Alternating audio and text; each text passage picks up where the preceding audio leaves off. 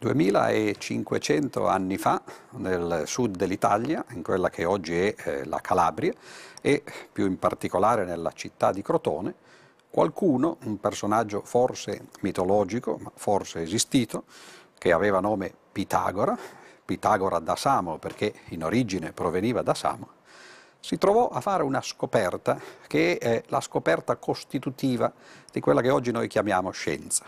Ce la racconta Giamblico nella sua vita di Pitagora, per l'appunto, e ci dice che eh, Pitagora si era trasferito a Crotone, appunto da Samo, insieme alla sua scuola. Ebbene, Pitagora passeggiava nella città di Crotone, seguito dai suoi accoliti, dai suoi studenti. Si trovarono a eh, passare di fronte alle botteghe di eh, un fabbro ferraio. Da queste botteghe, dalle finestre della bottega, uscivano dei suoni, erano i suoni dei martelli che battevano sulle incudini. Ora Pitagora sentì questi suoni uscire dalle finestre e si accorse che alcuni di questi suoni eh, andavano bene insieme, sono quelli che oggi noi chiameremmo consonanti. Altri di questi suoni invece stridevano fra loro e oggi noi li chiameremmo dissonanti. E Pitagora volle capire come mai alcuni di questi suoni andavano bene insieme e alcuni invece non andavano bene insieme. Entrò dentro la bottega del fabbro ferraio e fece alcuni esperimenti. Anzitutto prese due martelli che pesavano esattamente uguale, li batté sull'incudine e fin qui non ci voleva molto a capire che ovviamente i due martelli avrebbero fatto lo stesso suono. Ma quando invece dei due martelli uguali, Pitagora prese un martello che era doppio eh, dell'altro e l'altro dunque era la metà eh, del primo, li batté sull'incudine e scoprì che i suoni che venivano fatti da questi martelli erano sempre gli stessi, la stessa nota, però a due altezze diverse, a una distanza che oggi i musicisti chiamano di un'ottava, ad esempio due do consecutivi sul eh, pianoforte. Questa è eh, un'osservazione interessante. Pitagora disse, chissà che cosa c'è sotto, proviamo a fare ancora qualche altro esperimento. Prese questa volta due martelli, uno dei quali era una volta e mezzo quell'altro, quindi i rapporti dei pesi erano di tre a due, e li batté sull'incudine. Questa volta i suoni che i martelli fecero eh, furono differenti, però l'intervallo corrispondente a questi suoni era ancora un intervallo riconoscibile dai musicisti, ed è quello che oggi noi chiamiamo l'intervallo di quinta, ad esempio fra un do e il sol consecutivo. Pitagora disse, la prima era ovviamente magari semplicemente un caso, ma la seconda è una coincidenza, vediamo se c'è anche una premeditazione, se continuando a fare esperimenti di questo genere si continua a scoprire qualcosa di interessante come abbiamo fatto finora. I numeri che sono stati usati finora sono i numeri uno, due e tre, perché i primi due martelli avevano un rapporto di due a uno, uno era doppio dell'altro, i secondi due avevano un rapporto di tre a due, uno era una volta e mezza dell'altro, e allora il prossimo numero ovvio da usare è quattro, Pitagora prese due martelli i cui pesi erano in rapporto di quattro a tre, li batté sull'incudine e di nuovo due note differenti, un intervallo riconoscibile che è l'intervallo che oggi si chiama intervallo di quarta fra do e fa, ad esempio, consecutivi.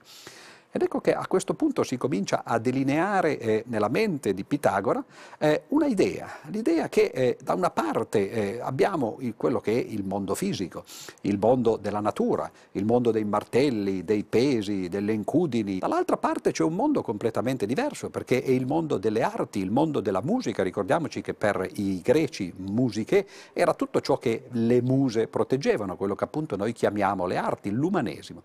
E questi due mondi così diversi, il mondo oggettivo della natura al di fuori di noi e il mondo soggettivo eh, dell'umanesimo, dell'arte che sta dentro di noi, erano messi in comunicazione da un ponte e questo ponte era la matematica. Le frazioni, le frazioni più banali, due su uno, tre su due, quattro su tre, riuscivano da una parte a descrivere i rapporti fisici tra i pesi dei martelli, tra le lunghezze delle corde e così via. E dall'altra parte questi stessi numeri potevano descrivere invece rapporti armonici, gli intervalli musicali. Pitagora capì che la matematica era un linguaggio universale che poteva appunto servire da una parte alla scienza, come la chiameremmo oggi noi, e dall'altra parte all'umanesimo, e su questo costruì la sua filosofia. La sua filosofia che aveva un motto, il motto era tutto è numero, ma i numeri che abbiamo usati sono rapporti fra numeri interi, sono quelli che oggi noi chiamiamo numeri razionali, le frazioni. E allora il motto di Pitagora è tutto è numero razionale, e se lasciamo cadere la parolina numero, il motto diventa tutto è razionale. La ragione riesce a descrivere la fisica, la natura da una parte e l'umanesimo, le arti dall'altra. Ecco, questo è il mito costitutivo per l'appunto della scienza e del suo linguaggio, il linguaggio della matematica. Ma questo è il punto d'inizio della nostra storia, una storia che risale a molti eh, secoli fa, a due millenni millenni e mezzo fa, in cui eh, in posto preciso eh, della terra, in particolare l'antica Grecia, ma non solo, perché poi vedremo che anche in altri luoghi contemporaneamente o quasi gli uomini pensarono idee simili, ebbene dicevo un tempo di duemilacinquecento anni fa in cui incomincia un'avventura che è la storia della scienza che noi cercheremo di raccontare.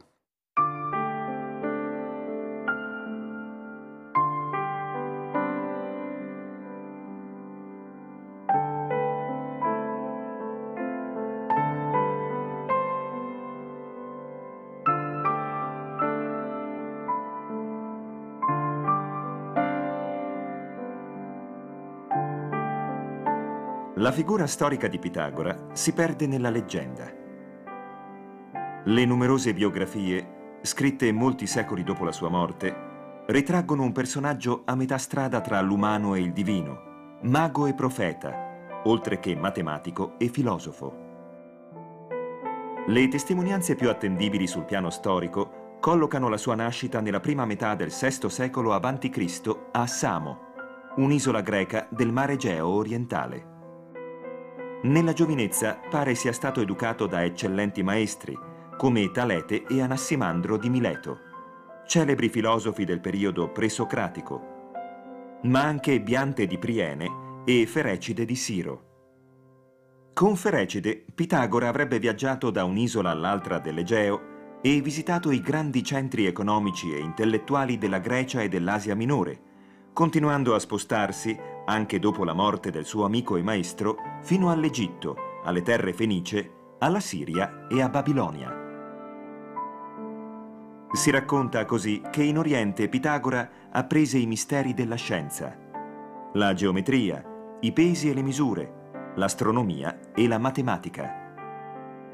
Ma il ricordo della figura di Pitagora è legato in modo particolare alla Magna Grecia, a Crotone, dove intorno al cinquecentotrenta avanti Cristo fonda la sua famosa scuola, di tipo esoterico, in cui si ritrova la sua cerchia di adepti. La scuola va incontro a un triste destino quando nella città scoppiano disordini politici.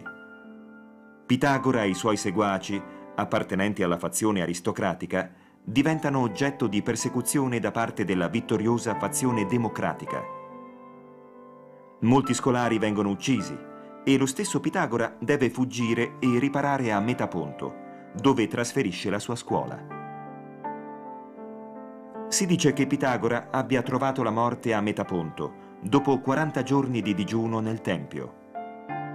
Ma le versioni della sua morte, come quelle della sua vita, sono molteplici e fantasiose. Con la sua scomparsa si estingue anche la scuola, a cui il maestro non ha lasciato alcuno scritto che contenesse il suo pensiero.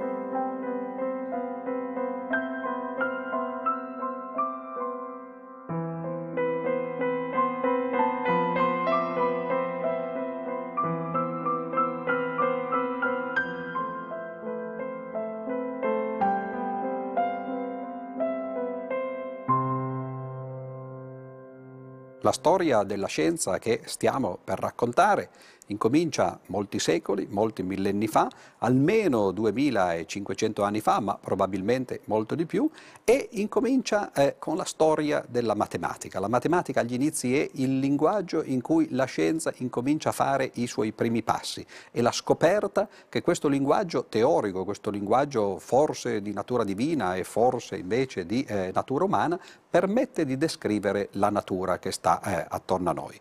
Come mai e quali sono i dialetti principali di questo eh, linguaggio? Perché oggi noi ci interesseremo per l'appunto dei primordi della matematica, eh, più o meno fino al trecento avanti Cristo, cioè quando arriverà eh, il primo grande sistematore che si chiama Euclide, che molti di voi conosceranno perché ha scritto quest'opera eh, enorme, gigantesca, questo monumento della matematica antica che si chiama Gli elementi eh, di matematica, per l'appunto. Ebbene, eh, oggi noi siamo moderni, naturalmente possiamo guardare all'antichità con occhi differenti da, dai contemporanei che invece la vivevano e che la facevano allora. Eh, siamo moderni anche nel senso che abbiamo per esempio imparato, abbiamo letto la critica della ragion pura e sappiamo che quando nasciamo, quando come individui veniamo al mondo, abbiamo degli a priori.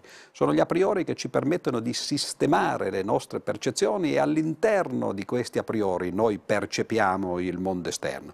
Questi due a priori, secondo Kant, sono lo spazio da una parte e il tempo dall'altra. Ebbene, lo spazio e il tempo corrispondono effettivamente alle due grandi aree, le due grandi branche della matematica classica, della matematica greca, ma non solo, della matematica antica, che sono da una parte la geometria e dall'altra parte l'aritmetica, la teoria dei numeri. Come mai?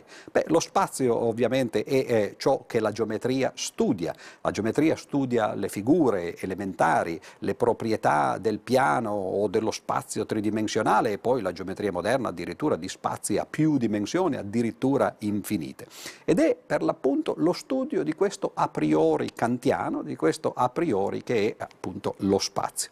Dall'altra parte invece il tempo è collegato con l'aritmetica in una maniera forse meno intuitiva, ma d'altra parte da dove ci arriva la nozione di tempo? Beh, pensiamo, tutti noi dentro di noi abbiamo un orologio, un orologio che batte circa eh, sessanta battiti al minuto, esattamente come eh, dovrebbe, perché i minuti sono costituiti di sessanta secondi, e questo orologio è eh, il nostro cuore. Dentro di noi c'è qualche cosa che pulsa in maniera ritmica, in maniera discreta, mentre invece la percezione che noi abbiamo ad esempio col tatto delle figure, degli oggetti intorno a noi, è una percezione continua, ed ecco che questa eh, asimmetria, eh, questa forbice tra eh, il continuo da una parte della geometria e il discreto eh, del battito del cuore, del tempo dall'altra, è costitutivo delle due grandi branche della matematica. Dicevo, riflettendo su eh, il cuore che batte dentro di noi, su questi eh, processi discreti che sembrano andare avanti all'infinito e che però eh, ogni volta riportano un nuovo passo eh, dietro l'altro, ebbene è di qui che probabilmente eh, gli antichi, eh, i nostri predecessori, hanno astratto, hanno isolato la nozione di numero. Il numero intero è una formalizzazione, una visione astratta proprio di questo battito continuo che è l'analogo del battito delle ore, dei battito dei minuti, del battito dei secondi e soprattutto del battito del nostro cuore. E allora la storia che vogliamo raccontare oggi è la storia di come sono nati questi eh, due studi degli a priori kantiani, dello spazio e del tempo, cioè come sono nate la geometria, lo studio delle forme da una parte, e l'aritmetica, lo studio dei numeri dall'altra. Dovremo risalire all'indietro, anche più all'indietro di quanto abbiamo detto, non soltanto a duemilacinquecento anni fa, cioè all'inizio della storia scritta in pratica eh, di queste cose, ma eh, forse anche eh, a qualche millennio eh, nell'antichità, per cercare di capire come queste due discipline si sono evolute e poi sono diventate piano piano un castello meraviglioso che è quello che costituisce la matematica classica.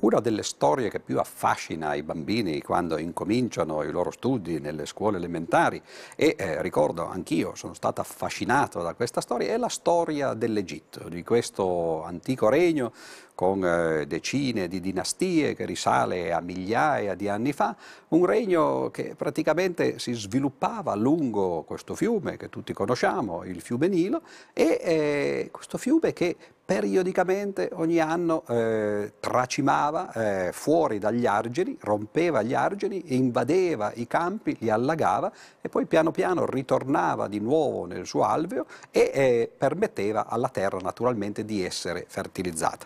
Tutto questo è naturalmente molto affascinante, ma c'è un problema tecnico eh, dietro a questo tracimare eh, del Nilo. perché eh, i contadini che posseggono questi campi che vengono invasi dalle acque, quando le acque ritornano di nuovo nel letto del fiume, naturalmente vogliono rientrare in possesso dei propri campi. E come si fa a sapere esattamente quali erano i confini dei campi eh, di ciascuno, dove eh, si situavano le divisioni tra le proprietà?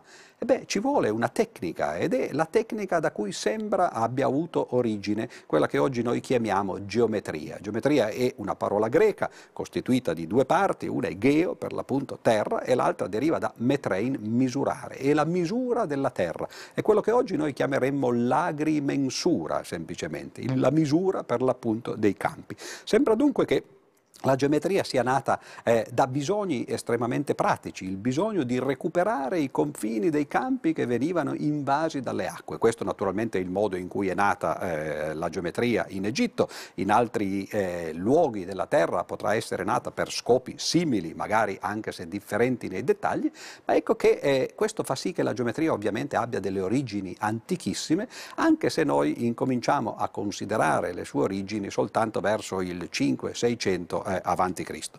Ma se andiamo in Egitto, chiunque abbia fatto una gita eh, o abbia guardato dei documentari sull'antico Egitto, scoprirà che eh, gli egiziani avevano in mente non soltanto la misura di questi campi, ma anche alcune figure geometriche che oggi sono diventate eh, assolutamente normali per la nostra pratica quotidiana. Chi di noi non ha visto ad esempio le immagini delle tre grandi eh, piramidi, piramide di Cheope eccetera, che eh, si trovano a Giza vicino eh, al Cairo? Ebbene, queste piramidi piramidi, se voi lo osservate con un occhio matematico o con un occhio astratto, puramente razionale, sono figure molto regolari, hanno una base quadrata e poi hanno eh, quattro lati, naturalmente, che convergono verso un vertice. Questi lati sono tutti uguali fra di loro. Le piramidi sono degli esempi molto interessanti e molto antichi naturalmente, perché risalgono sembra tremila anni prima eh, della nostra era, quindi a cinquemila anni fa. Sono esempi di oggetti geometrici eh, regolari o semi-regolari. Eh, ecco che allora eh, gli egizi hanno cominciato a sviluppare, e chissà come gli è venuto questo gusto di simmetria, a sviluppare l'idea e il concetto di figura regolare. Eh, dal punto di vista matematico la piramide è eh, non completamente simmetrica, perché ha delle facce appunto triangolari, ma la base invece è quadrata. E allora eh, gli antichi egizi e sicuramente gli antichi greci si saranno posti eh, la, la questione, il problema: non è possibile fare una piramide che sia completamente regolare, abbia delle facce triangolari ma anche una base triangolare. E questo in fondo è ancora più facile da fare che eh, le piramidi a base quadrata. E una piramide che abbia tre facce triangolari e una base triangolare tutte uguali fra di loro si chiama tetraedro. È uno dei solidi regolari e sicuramente gli antichi egizi e certamente gli antichi greci l'avevano in mente. C'è un altro solido che di nuovo è abbastanza naturale, abbastanza banale da immaginare, un solido regolare in cui tutte le facce eh, sono uguali fra di loro, ed è il cubo. Il cubo che eh, naturalmente eh, spesso costituiva la forma di eh, altari eh, che venivano ovviamente usati nei templi eh, per eh, dedicarli agli dei, ed ecco che eh, gli egizi sicuramente anche loro, e questo lo si vede nelle rappresentazioni, eh, nei loro dipinti e nelle tombe, avevano l'idea del cubo. Gli egizi hanno scoperto due dei primi solidi eh, regolari, il tetraedro da una parte con quattro facce triangolari e il cubo dall'altra con sei facce eh, quadrate. E questi sono stati i primi vagiti, i primi passi di questa scienza che eh, abbiamo chiamato geometria, che era nata da bisogni pratici appunto di agrimensura e che poi piano piano sta diventando, nel nostro racconto così come è stata eh, nella storia, una eh, teoria matematica a sé stante.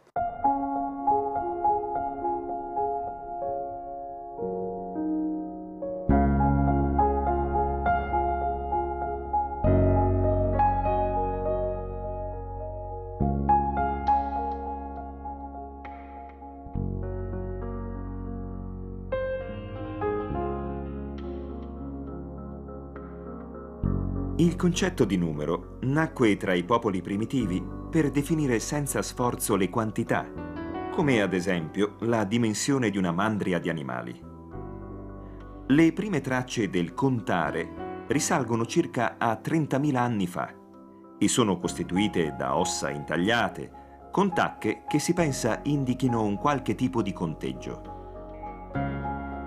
Lo sviluppo di sistemi numerici è il risultato di un lungo processo. Fu necessario raggiungere un certo livello di astrazione per associare gli stessi termini alle stesse quantità di oggetti.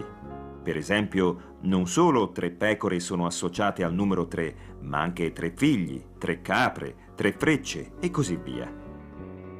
Gli esseri umani hanno sempre adoperato le loro dita per contare.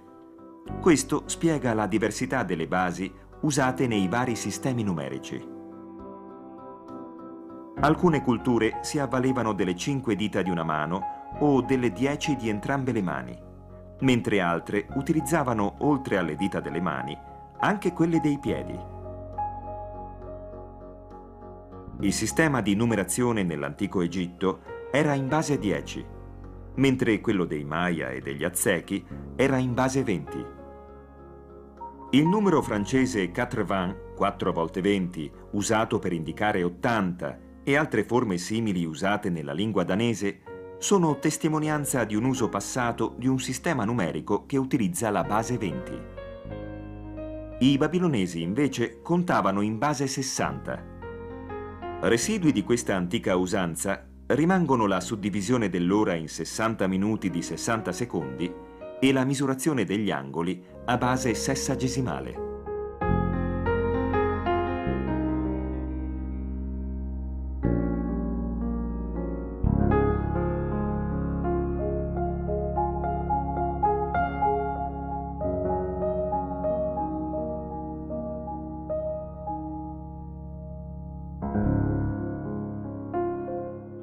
A fianco di queste origini eroiche, mitiche e anche mitologiche della geometria ci sono analoghe origini per l'aritmetica.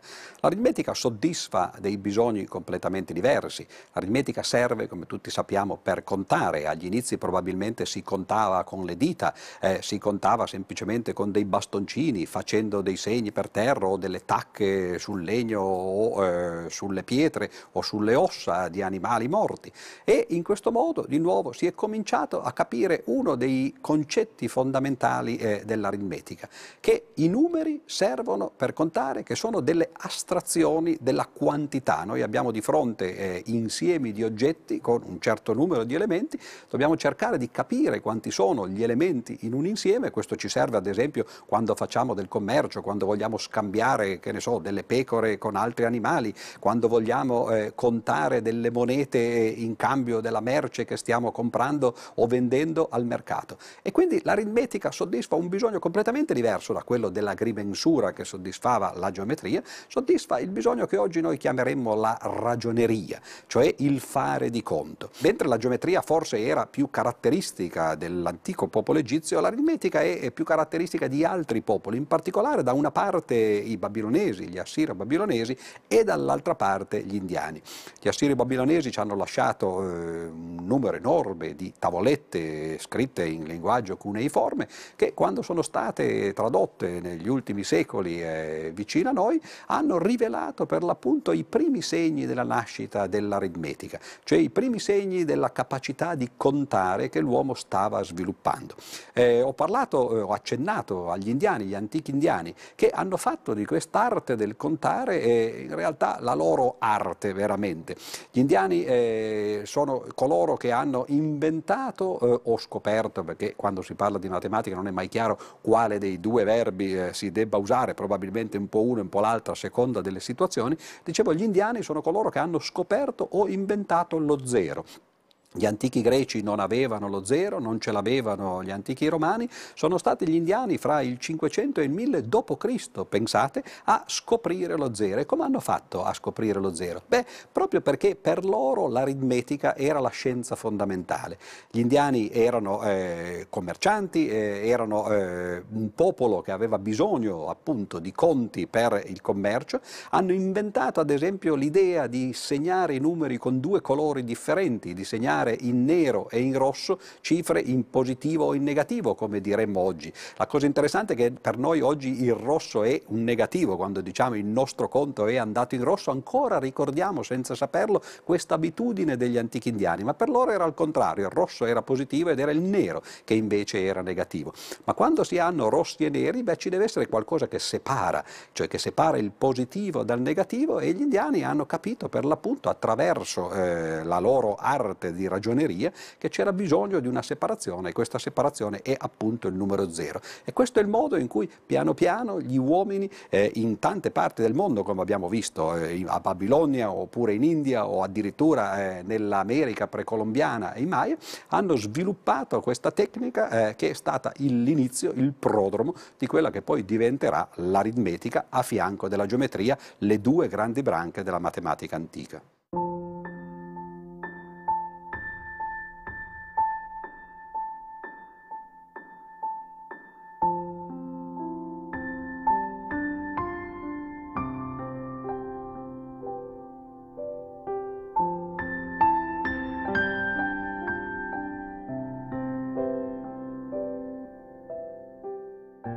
Nell'antica Grecia, in cui la scienza non era ancora suddivisa in specializzazioni, gli scienziati erano in primo luogo filosofi, ovvero, come dice la parola, amanti della verità.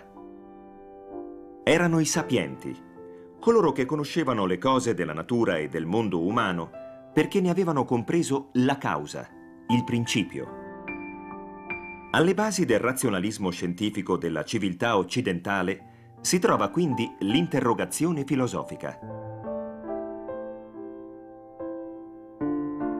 Talete, Anassimandro, Eraclito, Parmenide, Pitagora furono i primi sapienti che indagarono la natura con osservazioni attente e misurazioni, che introdussero nella ricerca un rigore che si contrapponeva all'osservazione superficiale della realtà e all'accettazione acritica del mito. È grazie a loro che sono nate la matematica, la geometria, l'astronomia, la fisica, la biologia, la medicina. Perché furono i primi a mostrare una nuova consapevolezza delle possibilità della ragione umana e dell'esperienza, e a produrre argomentazioni e procedimenti empirici. Con il termine filosofia, Platone e Aristotele indicavano sia la scienza dell'essere sia le scienze particolari, come la geometria e la fisica. Ma con la nascita della scienza moderna, il sapere filosofico e quello scientifico hanno intrapreso strade differenti, aumentando nei secoli la loro separazione. Eppure ancora oggi resta preziosa la lezione degli antichi. Come scriveva all'inizio del Novecento un famoso storico della filosofia, la scienza senza la filosofia, i fatti senza la prospettiva e la valutazione non possono salvarsi dalla rovina e dalla disperazione. La scienza ci dà conoscenza, la filosofia ci dà la saggezza.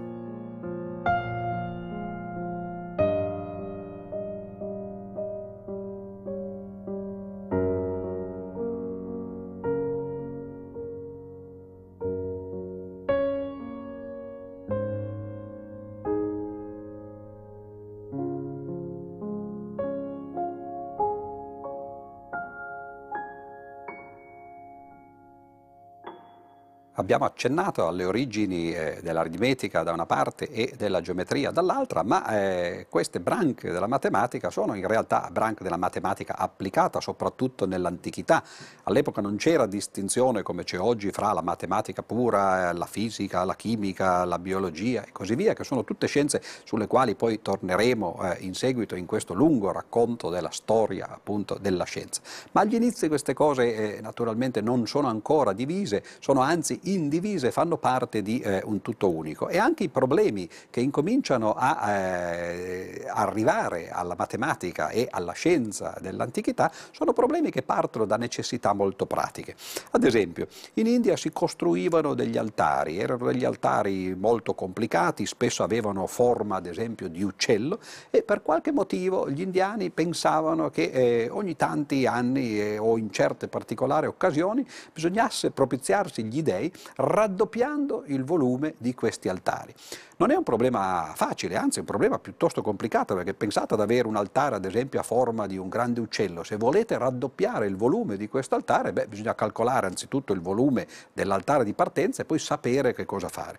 I greci eh, ci hanno lasciato delle testimonianze di problemi analoghi sia nel piano che nello spazio. Eh, la testimonianza più antica del problema, di problema matematico ci viene da un dialogo di Platone che si chiama il Menone. È un dialogo che ha a che fare con l'anamnesi. Platone cerca di convincerci che in realtà noi non impariamo niente, ricordiamo soltanto cose che abbiamo dimenticato, e il protagonista di questo dialogo è eh, uno schiavo che ignaro viene trascinato, diciamo così, eh, sulla scena da Platone e eh, lo si fa interrogare, gli si cerca di estorcere eh, senza che lui lo sappia delle conoscenze che evidentemente doveva conoscere, doveva avere, ma di cui non era cosciente. Che cosa ci pone come problema matematico il Menone? Il primo problema matematico registrato eh, della storia eh, nella Grecia antica. Ci pone il problema di eh, raddoppiare un quadrato.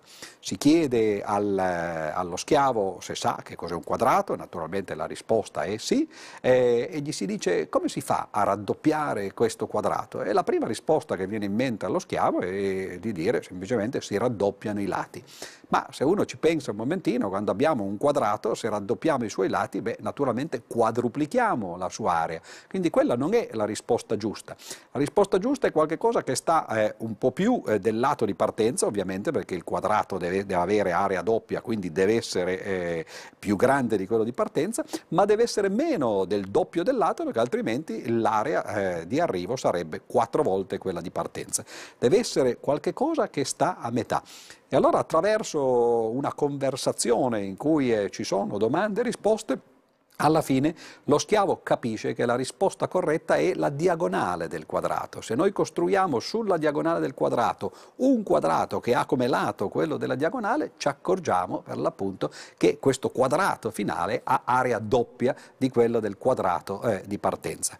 Questo è un problema abbastanza semplice nel piano, ma i greci ci hanno lasciato un uh, mito che ci racconta di un problema analogo invece nello spazio. Si dice che ad un certo punto ad Atene scoppiò una peste, eh, eh, Apollo aveva nel suo tempio ad Elo un altare cubico e eh, l'oracolo di Apollo disse, quando fu interpellato, che il dio era irritato con gli ateniesi e voleva dunque che il suo altare fosse raddoppiato.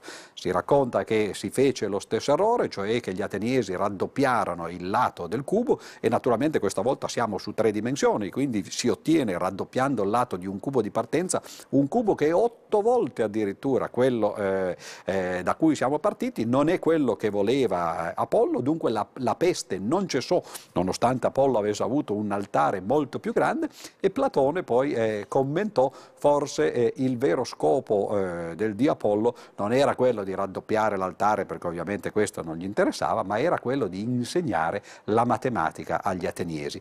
Ed ecco che con questi problemi la matematica incomincia ad acquistare una certa maturità, entra, diciamo così, nella sua adolescenza, anche perché le soluzioni di questi problemi al quali abbiamo accennato, cioè il raddoppio del quadrato e il raddoppio del cubo, sono soluzioni complicate, sono quelle che oggi noi chiameremmo la radice quadrata di due e la radice cubica di due. Sono soluzioni irrazionali, una parola che ancora non abbiamo introdotto ma che tra poco arriverà nella nostra storia, e addirittura nel caso del cubo sono soluzioni che non si possono costruire facilmente con gli strumenti che i greci avevano a disposizione e prediligevano, che erano la riga e il compasso. Passo.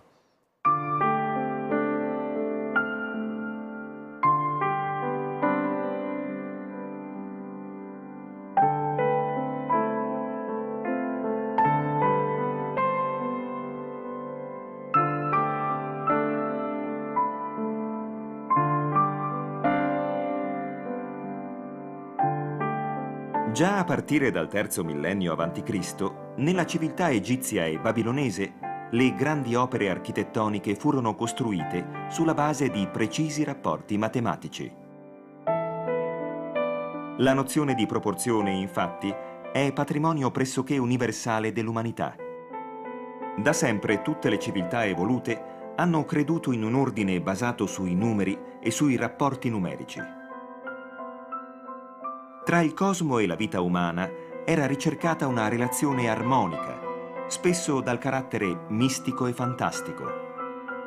La psicologia oggi spiega che nella natura umana è profondamente radicato un bisogno di ordine e l'attività mentale è volta a strutturare, sintetizzare e proporzionare la complessità del mondo reale. La spinta alla ricerca della regolarità sarebbe quindi un impulso prioritario, antecedente ogni riflessione razionale. Anche se non fu del mondo greco l'invenzione della proporzione, quest'idea assunse un'enorme importanza all'interno del pensiero filosofico. La stessa filosofia fu spesso definita come l'arte del mettere in proporzione le cose e i concetti. Inoltre i pensatori e gli artisti greci non si limitarono, come nel passato, a usare regole proporzionali, ma elaborarono una teoria, ossia una spiegazione razionale che potesse essere vera in generale. La proporzionalità quindi fu assunta come un criterio applicabile a tutte le manifestazioni dell'essere e fu quindi sistematicamente impiegata in ogni aspetto della vita.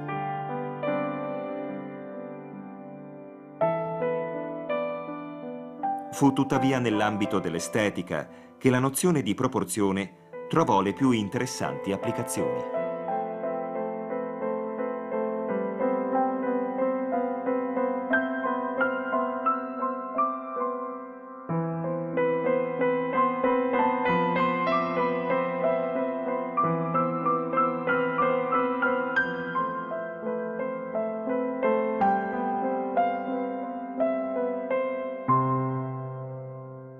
Abbiamo visto un problema tipico di come eh, nascono le esigenze eh, matematiche, il raddoppio degli altari di forma molto semplice, cubica, oppure di forma più complessa, ad esempio ad uccello eh, nell'antica India. Ma eh, in Egitto ci fu quello che forse fu eh, il primo vero teorema eh, della geometria e eh, lo si racconta, in genere lo si associa alla personalità quasi mitica di Talete. Si dice che eh, le piramidi fossero ormai state quasi dimenticate, o meglio la tecnica per costruirle e soprattutto le motivazioni per costruirle fossero state dimenticate. Abbiamo citato il fatto che le grandi piramidi sono di eh, tremila anni prima di Cristo e qui ormai siamo arrivati a circa il seicento eh, avanti Cristo, quindi più di due millenni dopo la costruzione delle piramidi. Gli egiziani si chiedevano quale fosse l'altezza delle piramidi. Ora questo può sembrare un problema banale, noi abbiamo di fronte una piramide, come facciamo a calcolare l'altezza? Ma se ci pensate un momentino, a meno che non siate direttamente degli scienziati o dei matematici, la cosa non è così banale. Quindi partiamo da un problema più semplice, che è quello che fece naturalmente Talete. Invece di calcolare l'altezza delle piramidi, cerchiamo di calcolare l'altezza degli obelischi. Gli obelischi, come tutti sapete, no, sono queste eh, costruzioni molto strette, molto alte. Come facciamo a calcolare quanto è alto un obelisco? Beh, oggi non avremo problemi, ci arrampichiamo sopra, buttiamo giù una corda e poi misuriamo la corda. Ma se non vogliamo eh, fare i funamboli, come possiamo eh, calcolare l'altezza di un obelisco? Beh, eh, qui arriva per l'appunto il colpo di genio che inizia la geometria eh, dell'antichità attraverso Talete. Talete disse, ma eh, perché non usare semplicemente l'ombra dell'obelisco eh, e cercare di dedurre dall'ombra dell'obelisco quanto è alto eh, lo stesso obelisco?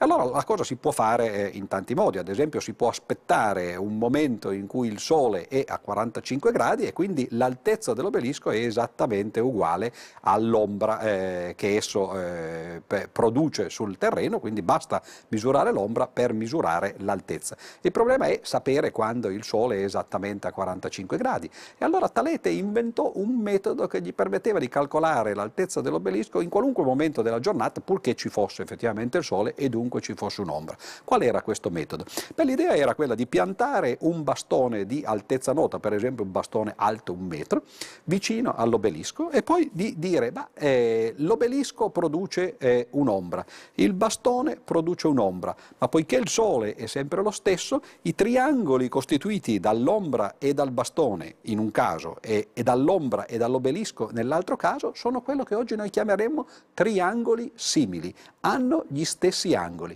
E allora poiché noi conosciamo esattamente uno di questi triangoli perché sappiamo qual è l'altezza del bastone Crotone e possiamo misurare la sua ombra, nel momento in cui misuriamo l'ombra dell'obelisco possiamo dedurne l'altezza dell'obelisco facendo le proporzioni fra i lati. Sembra una cosa banale, perché oggi noi tutti sappiamo che nei triangoli simili i lati eh, corrispondenti sono proporzionali, ma questo è un teorema, è il famoso primo teorema di Talete. Così è nato il primo risultato della matematica che ha permesso a Talete appunto di misurare l'altezza degli obelischi. Nel caso delle piramidi la cosa è leggermente più complicata perché eh, mentre l'obelisco è quasi un filo, è quasi un bastone per l'appunto, le piramidi invece sono dei solidi. L'altezza sta dentro e noi non possiamo andare dentro a misurare e nemmeno possiamo direttamente guardare soltanto la loro ombra, perché non sappiamo quanto poi eh, eh, di, di, di quest'ombra sta, sta dentro la piramide e quanto invece esce fuori. Talete eh, riuscì comunque a risolvere anche questo problema aspettando particolari momenti della giornata e dell'anno in cui il sole era particolarmente allineato con i lati della piramide, ma questo era soltanto per raccontare come da problemi estremamente pratici, in questo caso misurare le altezze di edifici o piramidi o obelischi, incomincia a nascere una tecnica che per l'appunto è la tecnica della geometria, la tecnica della matematica più in generale, e incominciano a nascere i primi teoremi e le prime idee geniali.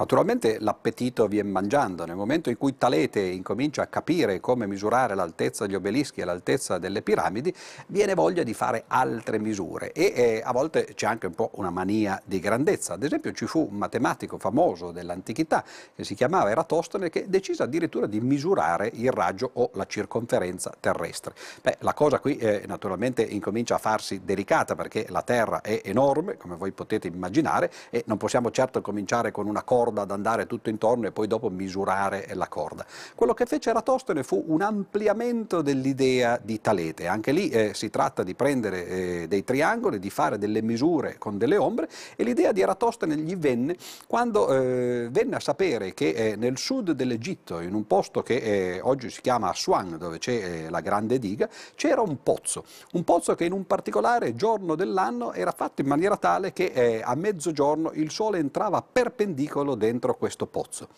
E allora l'idea di Eratostene fu quella di eh, mettersi quello stesso giorno, intanto lui sapeva che cosa stava succedendo ad Assuan, non aveva bisogno di essere presente in loco, di mettersi quello stesso giorno ad Alessandria, di piantare per terra eh, un paletto, il solito eh, bastone di altezza un metro, di misurare l'ombra e quindi di sapere qual era l'angolo che veniva fatto ad Alessandria.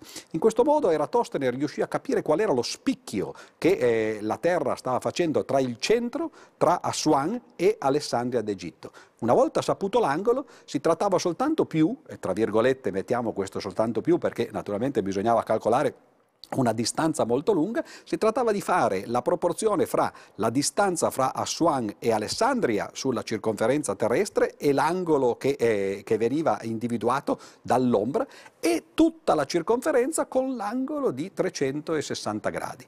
Quindi praticamente è eh, un, un teorema, un, un'idea analoga a quella che aveva avuto Talete. Anche qui si tratta di fare similitudini, questa volta non più tra triangoli eh, rettilinei ma tra triangoli sferici, e però bisognava ancora calcolare la, la, la distanza tra Alessandria e Assuan. Come fecero gli antichi greci? Come fece eh, Eratostene? Beh, naturalmente eh, non si poteva partire con una jeep o, eh, o con una macchina e guardare semplicemente il contachilometri, ma quasi, perché si sapeva quasi esattamente quanto un cammello riusciva a fare in una giornata.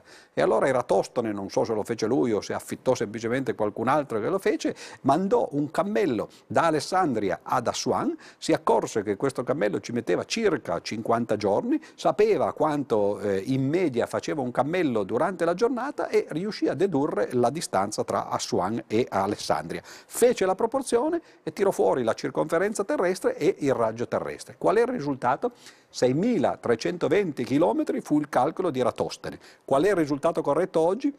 seimilatrecentosettanta chilometri, cioè con questi mezzi abbastanza rudimentali, abbastanza primitivi, con queste idee direi piuttosto geniali degli antichi greci si arrivò ad un risultato che era quasi corretto, cioè aveva soltanto un errore di eh, cinquanta chilometri. E di nuovo si vede come le idee incominciano ad acquistare una vita propria. Da un semplice esempio di triangoli rettilinei come quello di Talete si è estesa l'idea, si è arrivati a triangoli curvilinei, si è arrivati a misurare addirittura un enorme oggetto come eh, la, la Terra e la sua circonferenza.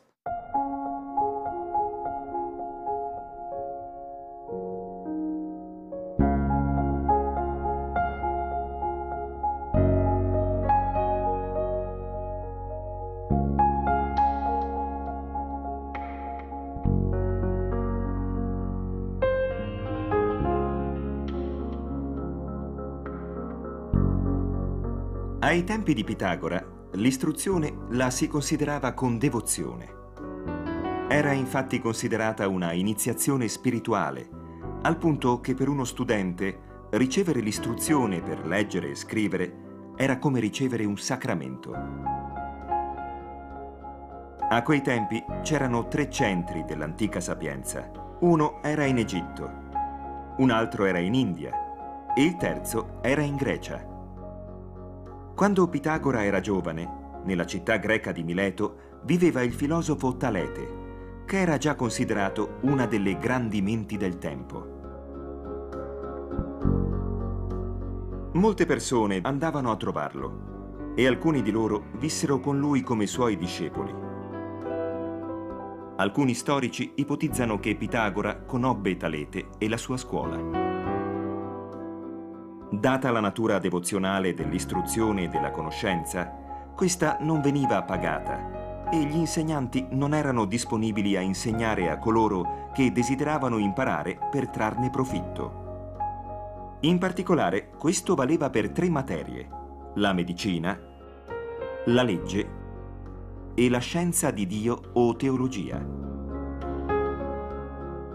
Per esempio, alla conoscenza della medicina veniva accettato solamente chi si dichiarava disponibile a dare un servizio gratuito. Il governo era solito pagare i dottori e i dottori avevano l'incarico di andare in giro per città e villaggi a svolgere la loro missione.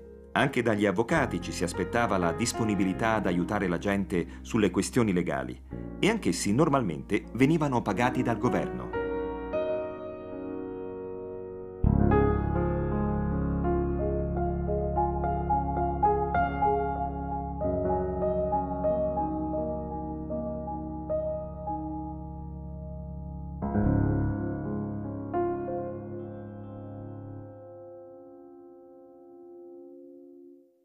Eratostene, soprattutto Talete, sono grandi nomi eh, della preistoria, della matematica e della scienza antica per i greci.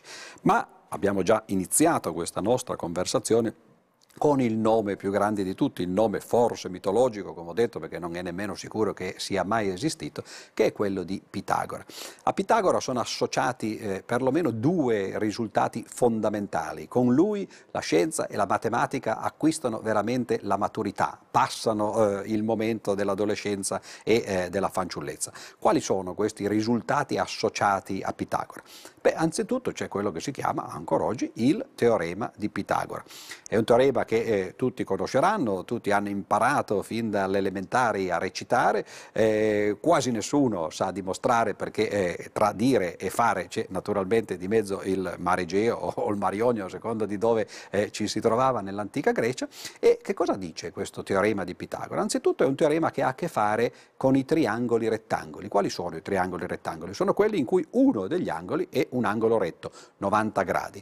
Sono esattamente i triangoli di cui parlava e con cui lavorava Talete quando eh, faceva le sue misure con le ombre. Quindi sono i triangoli con cui è nata la geometria ed è ovvio che eh, a forza di pensare, a forza di lavorare con questi triangoli, si cominciarono a scoprire delle proprietà che eh, a prima vista forse non erano eh, così evidenti.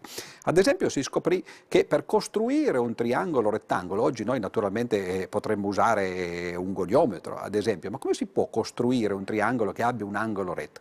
Beh, si scoprì che se si prendono eh, delle corde ad esempio e eh, si fanno dei nodi ogni metro ad esempio e eh, si scopre che eh, se la corda eh, ha tre eh, metri da una parte, quattro metri dall'altra e cinque metri dall'altra, e poi la si tende, ebbene questi tre lati di tre, quattro e cinque fanno un triangolo rettangolo. Ora questa è una scoperta empirica probabilmente che si fece nel corso della storia, ma poi qualcuno osservò che questi numeri avevano delle proprietà strane, perché se uno prende tre e lo eleva al quadrato, lo moltiplica per se stesso, tre per tre fa nove. Se uno prende quattro e fa la stessa cosa, moltiplicandolo per se stesso, quattro per quattro fa sedici. La somma tra nove e sedici è venticinque e, guarda caso, questo è proprio il quadrato di cinque, cioè cinque per cinque, venticinque. Allora eh, qualcuno deve aver intuito, e eh, la storia, la mitologia associa questo qualcuno al nome di Pitagora, che questo è sempre vero nei triangoli rettangoli, che se uno prende il quadrato eh, dei due lati perpendicolari fra loro e li somma, ebbene ottiene il quadrato di quel lato storto che eh, i greci chiamavano ipotenusa. Ipotenusa significa sottesa. Noi il, il triangolo rettangolo oggi lo indichiamo in questo modo in genere, con l'angolo retto eh, in verticale, invece loro lo facevano in questo modo, quindi il lato che stava sotto era per l'appunto sotteso, e di qui deriva eh, il nome ipotenusa. E questo è il primo grande teorema della storia della matematica.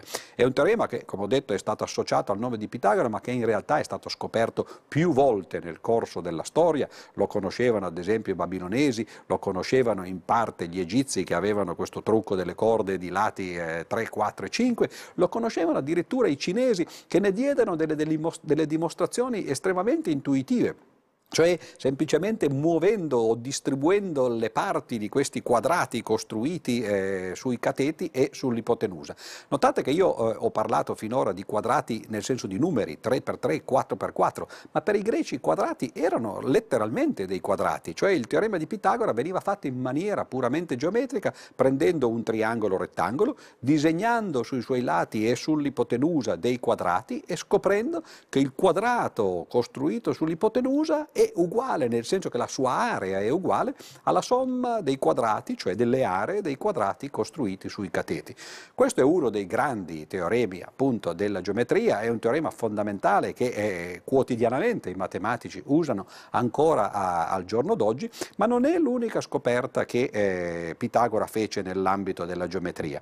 Abbiamo parlato degli antichi egizi, se ricordate, abbiamo detto che gli antichi egizi avevano scoperto due solidi regolari, il tetraedro con quattro facce triangolari e il cubo con sei facce quadrate. Ebbene Pitagora ne scoprì altri due, altri due eh, che avevano eh, uno dodici facce pentagonali e l'altro ne aveva venti facce triangolari. Sono due solidi legati fra di loro in qualche modo, sono simili, eh, si possono scambiare fra loro i vertici e i lati e si ottiene da uno l'altro e viceversa.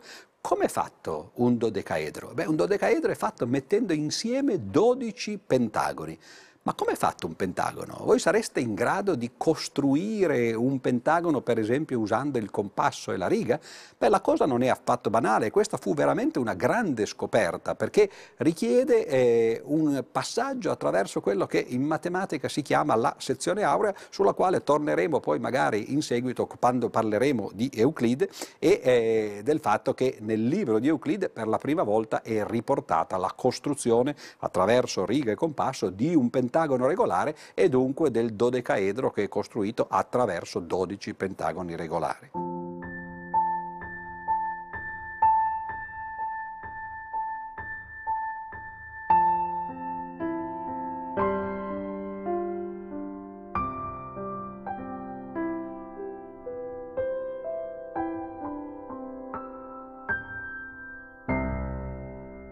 Il nome di Pitagora non è soltanto legato alla geometria, ma è legato anche all'aritmetica. Pitagora era un grande matematico, un grande scienziato della sua epoca, e quindi è immaginabile che abbia lasciato le sue tracce non soltanto in uno dei due grandi campi della matematica antica, bensì eh, in entrambi. Eh, il teorema di Pitagora sul eh, triangoli rettangoli da una parte, e c'è un'altra scoperta che Pitagora fece a proposito dei numeri. Pitagora era quello che oggi noi chiameremo un numerologo oltre che eh, un aritmetico, giocava coi numeri, fu lui che incominciò a dare dei significati metafisici alla contrapposizione ad esempio fra numeri pari e numeri dispari, fu lui a dare il nome a grandezze come quadrati, cubi e così via, che erano grandezze aritmetiche che però in qualche modo ricordavano ricordavano le figure geometriche, i quadrati sono appunto i numeri che corrispondono geometricamente ai quadrati e così via, anche i cubi e, eccetera eccetera. E eh, che cosa scoprì nel campo dell'aritmetica Pitagora? Beh, scoprì che quello che lui eh, credeva essere il suo motto, il motto che descriveva l'universo, il fatto che tutto fosse numerico, tutto è numero, tutto è numero razionale e dunque tutto è razionale, questo motto ad un certo punto cadeva. Cadeva perché c'erano degli esempi, o meglio dei controesempi, molto banali, uno dei quali eh, senza nemmeno accorgersene abbiamo già eh, accennato.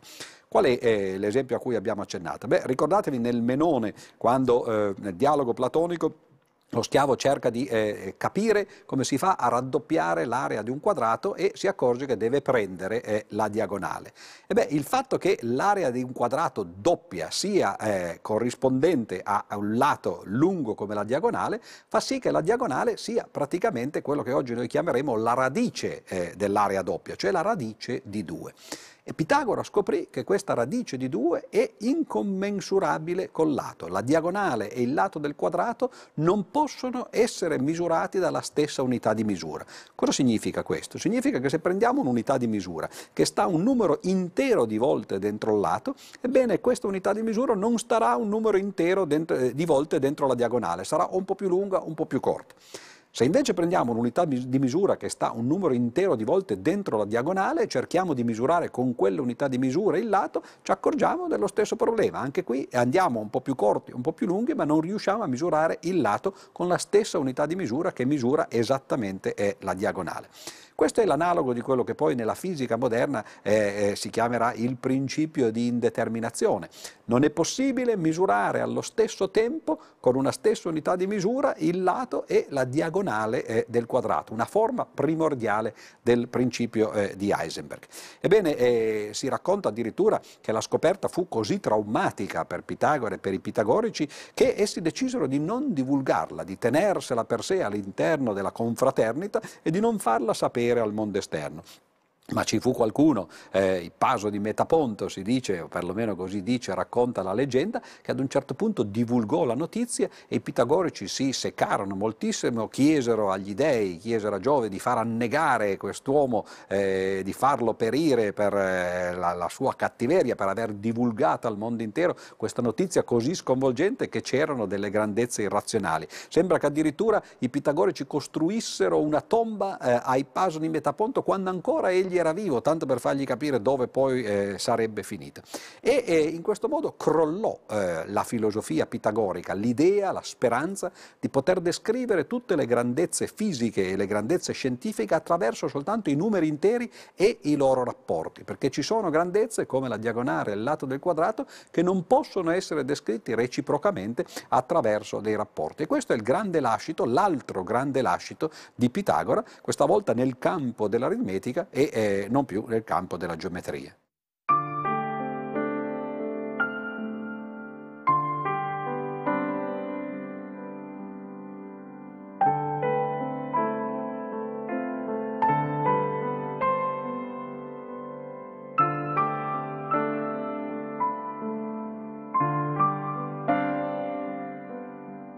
Pare che Pitagora apprezzasse sopra ogni altro lo studio dei numeri, e che traendolo fuori dal servizio dei mercanti lo facesse progredire e tutte le cose paragonasse ai numeri, poiché il numero contiene tutte le altre cose e tutti i numeri sono in rapporto tra loro.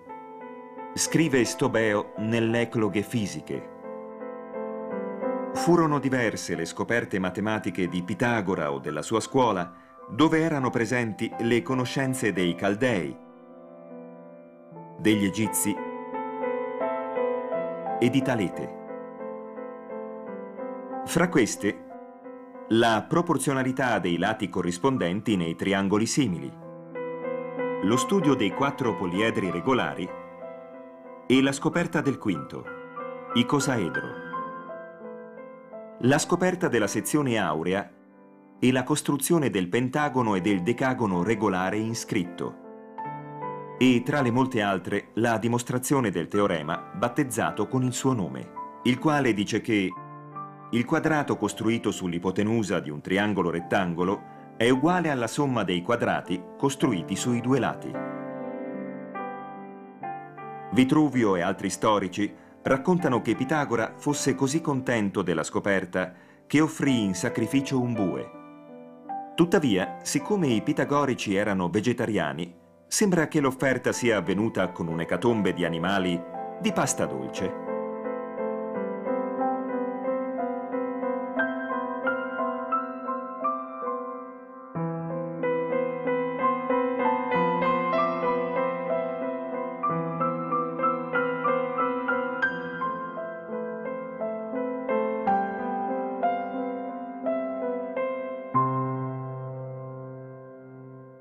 Abbiamo parlato un paio di riprese, un paio di volte, di eh, solidi regolari. Abbiamo detto che gli egizi, ad esempio, scoprirono due tipi di solidi regolari, ad esempio eh, le piramidi a base eh, triangolare, i cosiddetti tetraedri, e i cubi. In realtà ne scoprirono anche un altro, perché eh, quello che non ci piaceva della piramide, delle piramidi egiziane era il fatto che avessero delle facce triangolari ma una base quadrata. Però se si prendono due piramidi e le si incollano attraverso la base quadrata, ecco che si ottiene una doppia piramide in cui tutte le facce sono triangolari, e se si dispongono gli angoli nella maniera giusta si ottiene di nuovo un solido regolare che si chiama ottaedro, perché ha otto facce triangolari. Questi sono i tre solidi regolari che eh, gli egizi avevano scoperto, e abbiamo detto che i pitagorici e Pitagora ne scoprirono altri due: il dodecaedro, costituito da dodici facce pentagonali, e l'icosaedro, costituito da venti facce triangolari.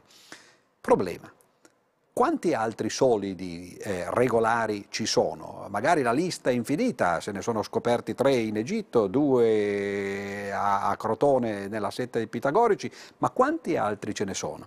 Ebbene, ci fu un matematico, il cui nome poi è diventato famoso per un altro motivo, probabilmente perché Platone gli dedicò eh, un intero dialogo che prende per l'appunto il suo nome, e che è il Teeteto.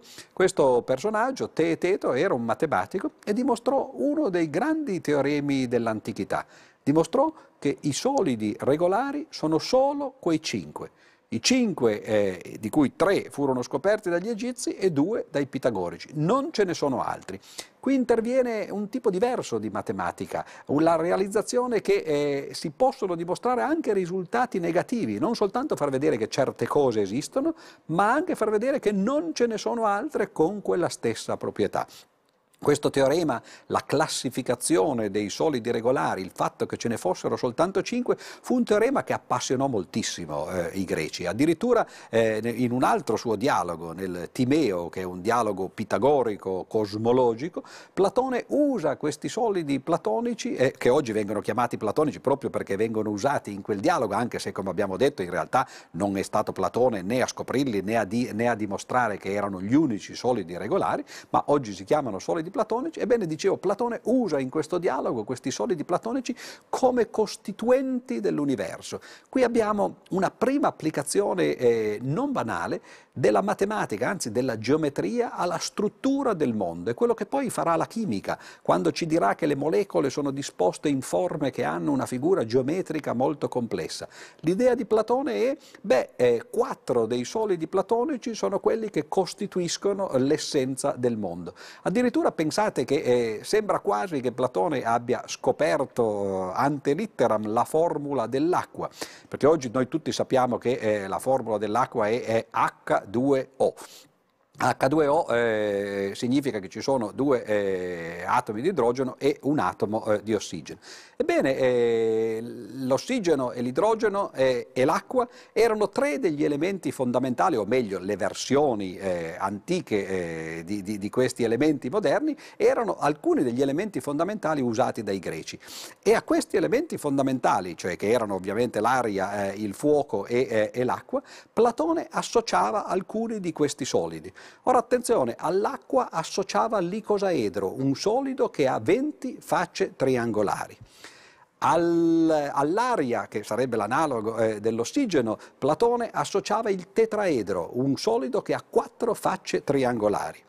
E invece all'idrogeno, come diremmo oggi noi, o al fuoco, no? Come diceva invece Platone, associava l'ottaedro. L'ottaedro ha otto facce triangolari. Prendendo due ottaedri, l'analogo dell'acca due, e un tetraedro, che cosa si ottengono? otto più otto, sedici, più quattro, venti facce triangolari, e l'idea di Platone era, mettendo insieme due, tra virgolette, atomi di fuoco, di idrogeno, un atomo eh, di ossigeno, di aria, si otteneva un atomo, una molecola in realtà di acqua. Ecco come eh, in realtà le idee dell'antichità poi sono state riformulate, ovviamente rese precise, complicate e precisate dalla scienza moderna, ma questo è il momento in cui effettivamente si comincia a capire che non soltanto l'aritmetica ma anche la geometria può servire a descrivere la struttura intima del mondo. È qui che nasce eh, la scienza eh, moderna, anche se poi per arrivare ovviamente alla chimica e alle sue configurazioni geometriche passeranno secoli e eh, in realtà millenni. E questa scoperta, questo modo di reinterpretare i greci, di rileggere quello che Platone faceva, ad esempio nel suo dialogo il Timeo, è dovuto a uno dei grandi fisici eh, moderni, a uno dei padri della meccanica quantistica, a Heisenberg, che eh, era un dilettante, per modo di dire, cioè si dilettava di filosofia, e in un libro che si intitola appunto Fisica e filosofia fa queste osservazioni e lega da una parte la geometria e dall'altra parte la metafisica di Platone con la fisica e la chimica moderna.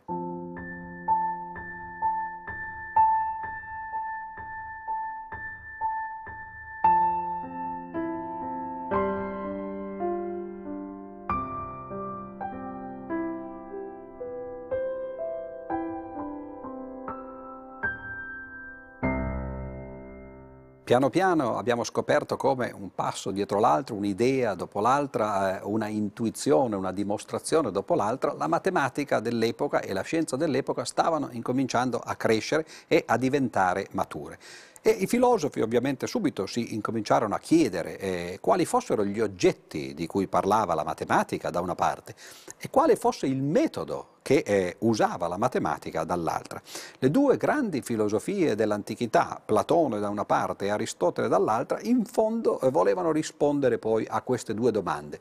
Quali sono gli oggetti della matematica? Qual è il metodo della matematica? Alla domanda su cosa sono gli oggetti della matematica e in particolare cosa sono gli oggetti della geometria rispose Platone con la sua famosa teoria delle idee. Oggi noi naturalmente traduciamo eidos eh, con idea, ma eh, per i greci eidos era la forma, quindi la teoria delle idee non era nient'altro che una teoria delle forme. Platone stava costruendo una filosofia cercando di spiegarci che cos'erano le forme di cui, le figure di cui parlava la geometria. Tutti voi e eh, tutti noi sappiamo, perlomeno a grandi linee, in che cosa consiste questa idea di Platone, l'idea che eh, in questo mondo naturalmente le cose sono imperfette, che eh, hanno delle forme che assomigliano a quelle di cui parla la geometria, ma non sono mai le forme della geometria. Nel nostro mondo non esistono triangoli, quadrati, cerchi perfetti come li intende la geometria, esistono solo delle approssimazioni. E allora l'idea di Platone è che le forme geometriche sono ideali, nel senso per l'appunto in cui noi usiamo oggi la parola ideale, tratta appunto dalla teoria platonica, sono cose che stanno in un iperuranio, in un mondo ideale eh, che sta fuori dal mondo reale. Lì vivono le vere forme della geometria che poi vengono in qualche modo proiettate sul nostro mondo, e gli oggetti del nostro mondo costituiscono delle proiezioni imperfette di queste idee e di queste forme generali. Vedete come la teoria platonica si può eh, in realtà capire quasi meglio se la si situa storicamente al suo tempo come un tentativo di rispondere in maniera filosofica alla domanda che cosa sono gli oggetti della matematica e in particolare cosa sono gli oggetti e le figure della geometria, e la risposta di Platone è: sono oggetti ideali di cui noi vediamo sempre soltanto delle proiezioni che sono invece le proiezioni reali ma imperfette.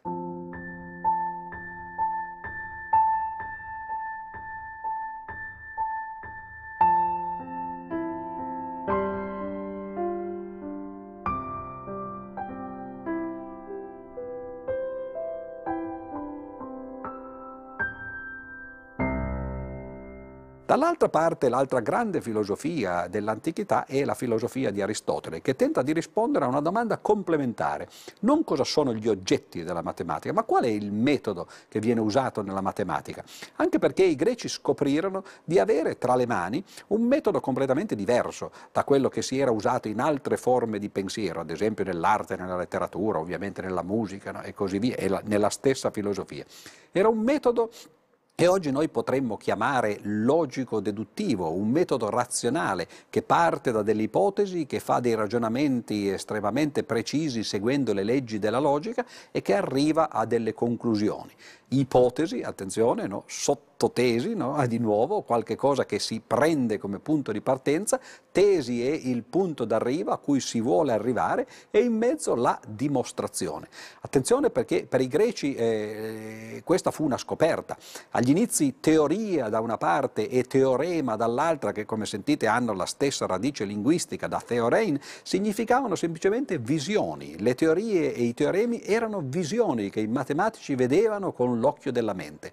Ma questo è molto preoccupante, è molto complicato perché le visioni spesso possono non essere veritiere, ci possono illudere e i greci scoprirono che c'era un modo per verificare queste visioni che si vedevano con l'occhio della mente e questo modo erano le dimostrazioni, le eh, dimostrazioni logico-matematiche.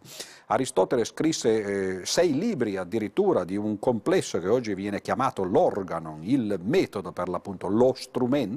Ed è eh, la classificazione, diciamo così, la caratterizzazione del metodo matematico e scientifico che a tutt'oggi viene continuamente usato. L'idea di Aristotele è che anzitutto si parla di concetti e poi si dimostrano delle affermazioni. Si parte da dei concetti che non sono definiti, che sono le cosiddette idee primitive, e attraverso definizioni si definiscono idee via via più complesse. Quindi l'oggetto del discorso è costituito da idee non definite, concetti non definiti e poi concetti definiti a partire da quelli. E per quanto riguarda le affermazioni c'è la stessa struttura, si parte da delle affermazioni non dimostrate che si chiamano assiomi e si procede attraverso eh, ragionamenti a costruire o a dimostrare affermazioni via via più complesse che sono i teoremi.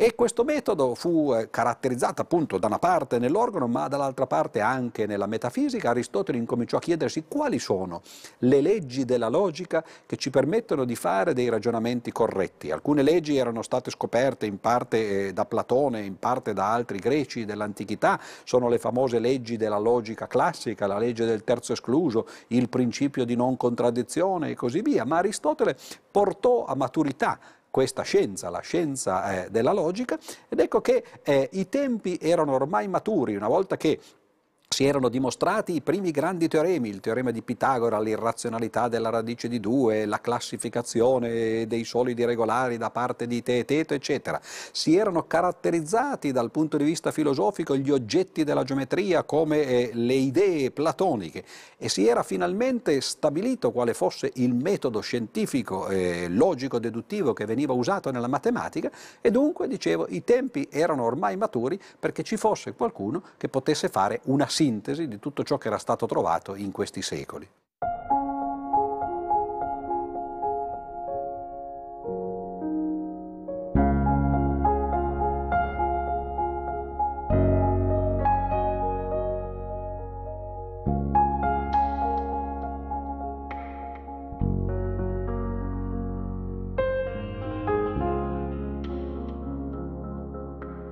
Sulla vita di Euclide si tramandano notizie frammentarie e incerte.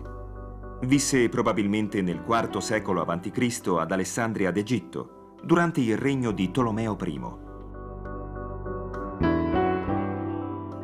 Il suo nome comunque è universalmente noto per la più importante opera di geometria dell'antichità, gli Elementi.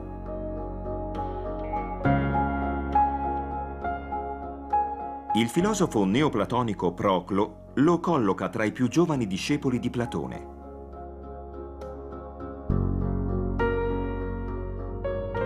Avrebbe quindi studiato ad Atene e sarebbe più vecchio di Archimede perché, come scrive Proclo, Archimede lo cita tra i predecessori.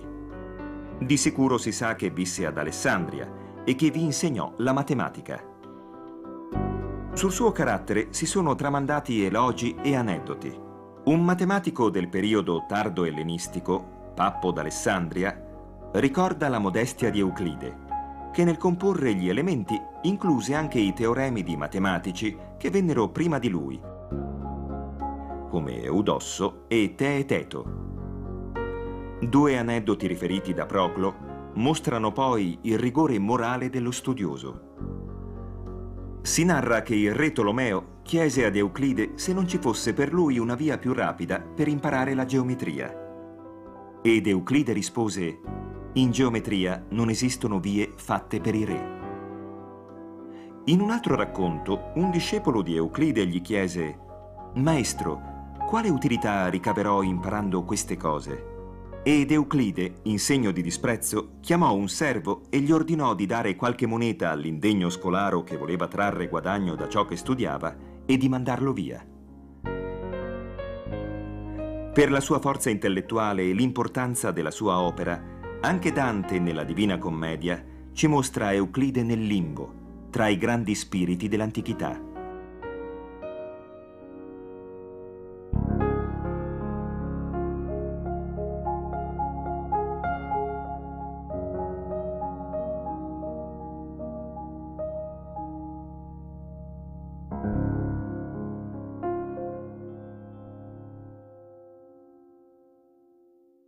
Colui che noi oggi associamo alla grande sintesi del pensiero logico-deduttivo, del pensiero matematico eh, dell'antichità, dell'antica Grecia, è Euclide.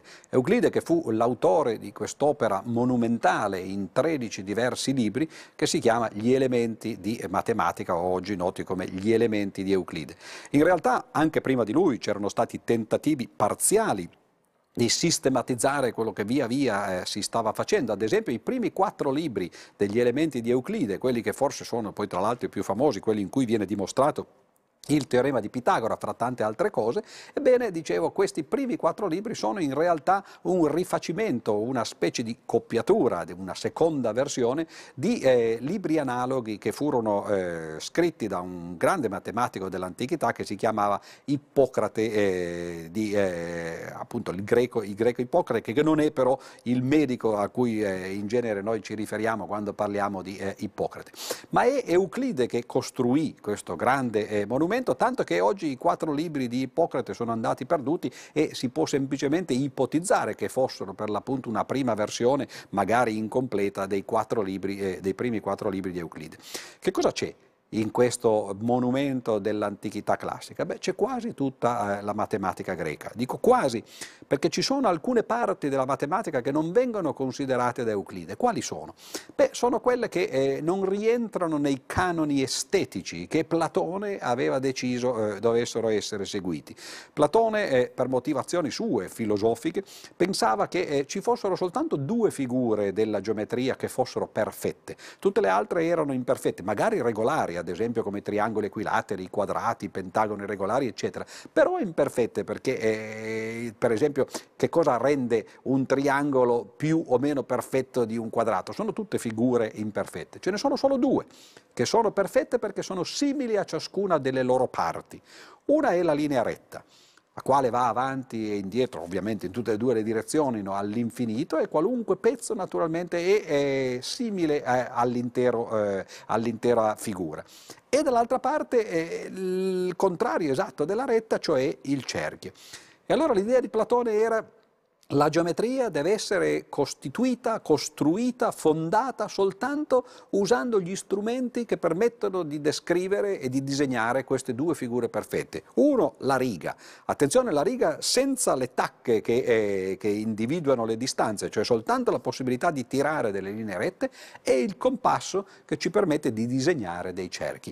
Attraverso queste due, eh, questi due metodi, questi due strumenti, la riga e il compasso, la geometria doveva essere costruita.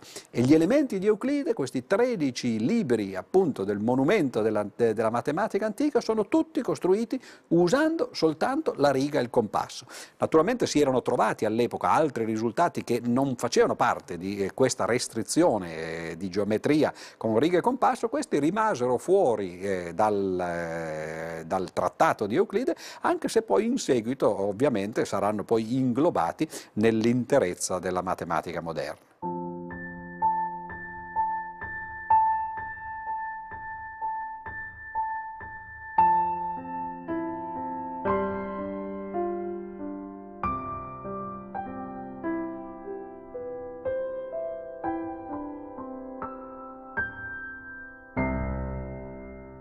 Che cosa c'è negli elementi di Euclide, in questo monumento, come dicevamo, della matematica greca antica? Ci sono sostanzialmente due cose: da una parte costruzioni e dall'altra parte dimostrazioni. Costruzioni di oggetti, oggetti geometrici, e dall'altra parte dimostrazioni di teoremi, teoremi geometrici.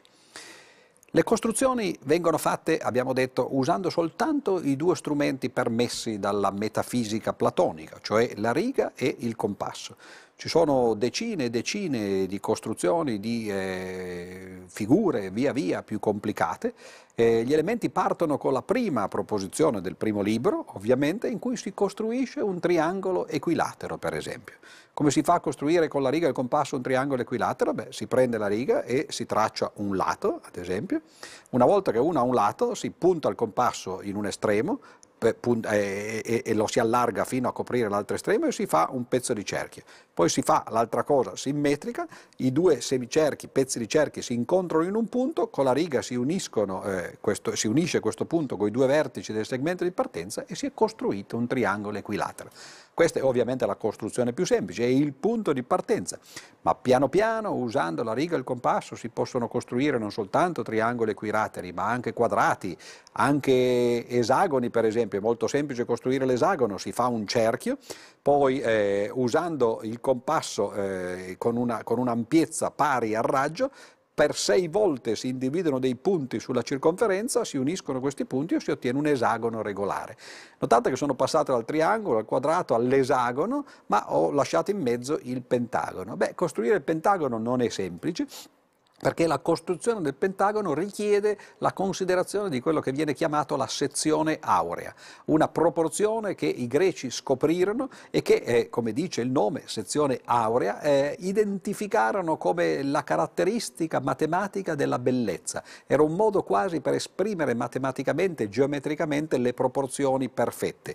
Eh, la sezione aurea, ad esempio, si eh, ottiene quando si considera un rettangolo fatto in maniera tale che, se noi tagliamo via Eh, la parte che, eh, che, che, che eccede il quadrato costruito sul lato minore, si ottiene una strisciolina, quindi un altro rettangolo, che però è simile al rettangolo di partenza. C'è soltanto una forma che permette di fare queste cose, perché se voi prendete un quadrato, ad esempio, non potete tagliar via niente. Se prendete un rettangolo che è poco più di un quadrato, quando tagliate via il quadrato ottenete una strisciolina piccola piccola che non è assolutamente simile al rettangolo di partenza. Ma man mano che voi andate eh, crescendo questo rettangolo, ad un certo punto ottenete, eh, tagliando via il, il quadrato costruito sul lato minore, un rettangolo che è simile al, al rettangolo di partenza. E questo fatto di autosimiglianza è quello che determina, che caratterizza per l'appunto la sezione aurea. Sezione che interviene anche nel pentagono regolare, perché la, eh, il rapporto fra la diagonale e il lato del pentagono regolare è esattamente il rapporto fra il lato lungo e il lato corto di quel rettangolo che ho detto, che è il rettangolo aureo. E quindi tutte queste costruzioni sono dentro il libro di Euclide, nella sezione, diciamo così, delle costruzioni. Dall'altra parte ci sono invece dimostrazioni, dimostrazioni di teoremi.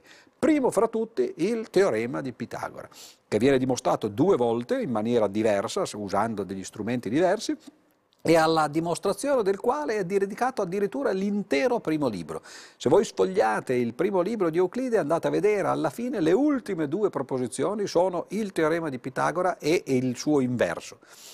E allora, risalendo all'indietro, leggendo il libro quasi eh, ritornando all'indietro invece che procedendo in avanti, si scopre che quello che Euclide o eh, Ippocrate prima di lui avevano fatto era cercare di andare all'indietro risalendo a quali erano le, le verità matematiche più banali che potevano permettere di dimostrare il teorema di Pitagora.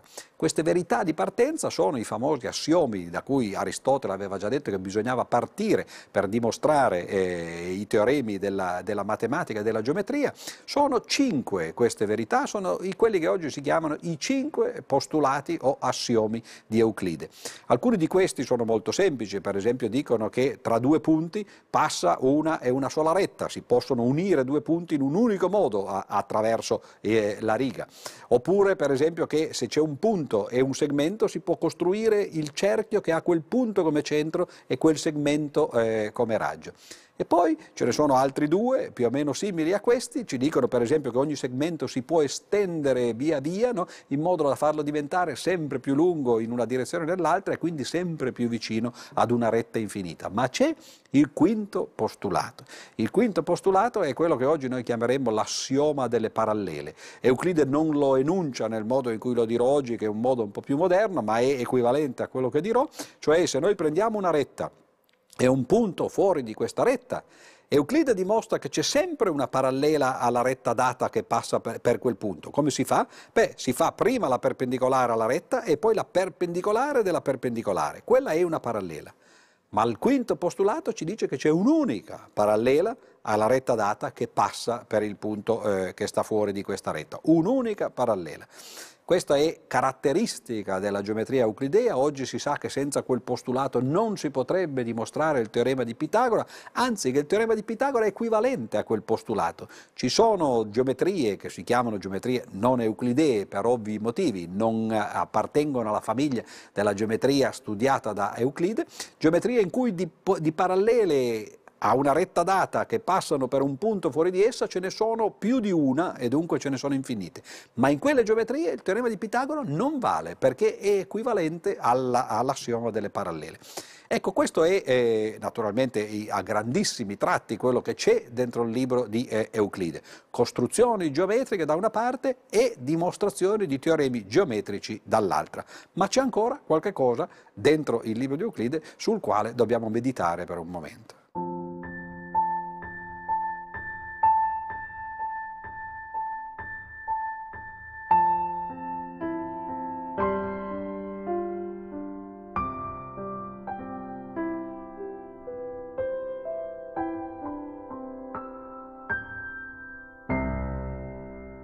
Abbiamo detto che gli elementi di Euclide sono eh, il monumento della geometria, ma naturalmente eh, non bisogna dimenticarsi che l'altra faccia della medaglia matematica dell'antichità e dell'antica Grecia era l'aritmetica. Come mai l'aritmetica sembra essere scomparsa in questa trattazione di Euclide? Beh, perché quando si scoprì l'esistenza degli irrazionali, i greci quasi rimossero l'aritmetica. L'irrazionale non piaceva e addirittura oggi noi eh, chiamiamo irrazionale qualche cosa che va contro la ragione, dove per noi ragione non è eh, soltanto eh, nel, intesa nel significato di frazione, ma come capacità conoscitiva, capacità raziocinante per l'appunto. Ebbene, eh, i greci rimossero gli irrazionali, ma la matematica dell'aritmetica beh, naturalmente rimaneva. E allora eh, Euclide cercò di ricostruire tutta l'aritmetica su basi geometriche. Ad esempio si può ricostruire eh, l'aritmetica delle somme, semplicemente invece di parlare di numeri si può parlare di segmenti. E allora si possono prendere due segmenti e la somma di due segmenti sarebbe un segmento più lungo che corrisponde alla loro unione. Si, posso, si può parlare di prodotti in una maniera indiretta, considerando ad esempio invece che i prodotti di due, di due numeri, l'area di un rettangolo che ha quei due numeri come lunghezza dei lati e così via. Si può ricostituire tutta eh, l'aritmetica in linguaggio eh, geometrico. Però ci sono dei risultati aritmetici nel libro eh, di Euclide, tradotti ovviamente in linguaggio geometrico, che eh, non, non, eh, noi non conoscevamo prima eh, di Euclide, quindi potrebbe anche essere che sia stato Euclide a dimostrarli lui stesso, e sono risultati che hanno a che fare con i numeri primi. Cosa sono i numeri primi? Beh, eh, anzitutto eh, prendiamo un numero eh, e eh, sappiamo che il numero si può scomporre in addendi. In che senso? Beh, eh, si possono trovare dei numeri più piccoli in generale che sommati fra di loro danno il numero di partenza. Ad esempio il numero cinque, beh, eh, uno e quattro sommati fra di loro fanno cinque. Però attenzione, perché questa non è l'unica scomposizione in addendi di un numero, numero perché per esempio due più tre fanno sempre cinque. Quindi eh, è possibile in generale scomporre un numero in altri numeri più piccoli che sommati fra di loro danno il numero di partenza, ma le scomposizioni non sono necessariamente uniche. Se vogliamo rifare lo stesso gioco con i prodotti, in questo caso, beh, anche con i prodotti naturalmente si può avere eh, lo stesso problema. Per esempio se prendiamo dodici, beh, dodici si può, si può ottenere moltiplicando quattro per tre, oppure si può ottenere moltiplicando sei per due, quindi nemmeno la, la scomposizione è, nel caso della moltiplicazione è univoca.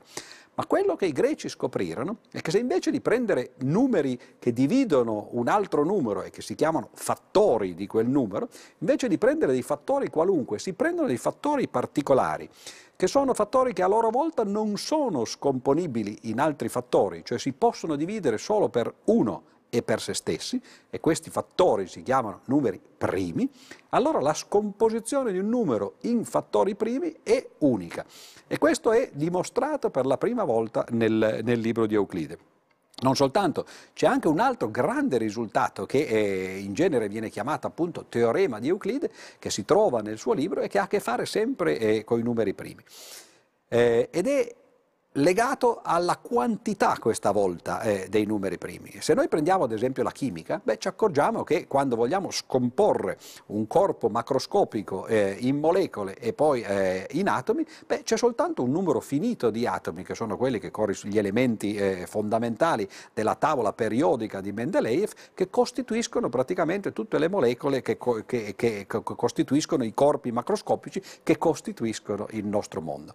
Se andiamo giù eh, via via eh, nella fisica delle particelle, nella fisica dei quanti, nella fisica dei quark addirittura, sempre ogni volta abbiamo soltanto un numero finito di queste costituenti essenziali. I quark sono ventiquattro, per esempio, abbiamo detto gli elementi eh, di Mendeleev sono un centinaio. Beh, nel caso dei numeri si poteva immaginare che di nuovo i costituenti essenziali eh, dei, eh, dei numeri interi, cioè i mattoni, gli atomi che moltiplicati fra di loro permettono di ricostituire ogni numero, si poteva immaginare che fossero soltanto un numero finito. Ebbene, con un argomento molto elegante e molto ingegnoso, Euclide dimostra che questo non è vero, che eh, dato un numero qualunque di numeri primi è sempre possibile trovare un numero primo maggiore di quello, e dunque che ce ne sono infiniti. E questi due grandi teoremi, l'infinità dei numeri primi da una parte e la decomposizione unica in numeri primi, in fattori primi dall'altra, sono i due grandi capolavori dell'aritmetica greca che per la prima volta si trovano espressi e dimostrati nel libro degli elementi di Euclide.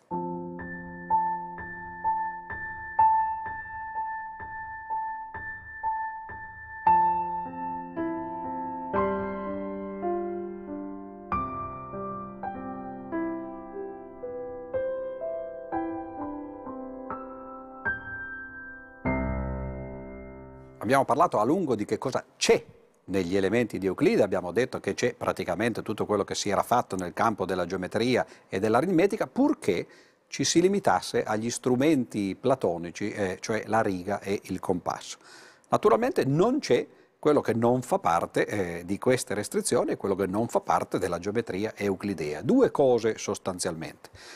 Da una parte non ci sono le figure che eh, furono studiate poi anche in seguito da un grande matematico dell'antichità che si chiamava Apollonio, le famose sezioni coniche, le figure che si ottengono prendendo un cono, per esempio come il cono gelato, e tagliandolo in vari modi. Se noi tagliamo il cono come l'ha tagliato il gelataio agli inizi, beh, vediamo che la sua superficie e la sua sezione è un cerchio, ma se noi lo tagliamo leggermente di sbieco ci accorgiamo che non è più un cerchio, è un cerchio un po' schiacciato, che è quello che oggi noi noi chiamiamo un'ellisse.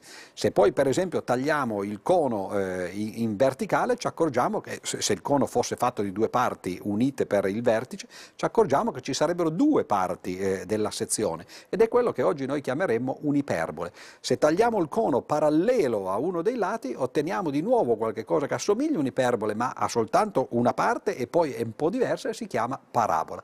Queste eh, tre figure, le ellissi, le parabole e l'iperbole, sono figure che eh, non stanno dentro eh, il libro di, eh, di Euclide, e che eh, in realtà costituiscono per l'appunto il trattato sulle coniche di Apollonio. Sono figure che oggi sono diventate assolutamente di uso quotidiano, ad esempio eh, nella fisica, nell'astronomia, perché le leggi di Keplero, di cui naturalmente si parlerà eh, in seguito, beh, le leggi di Keplero richiedono proprio la considerazione di queste figure.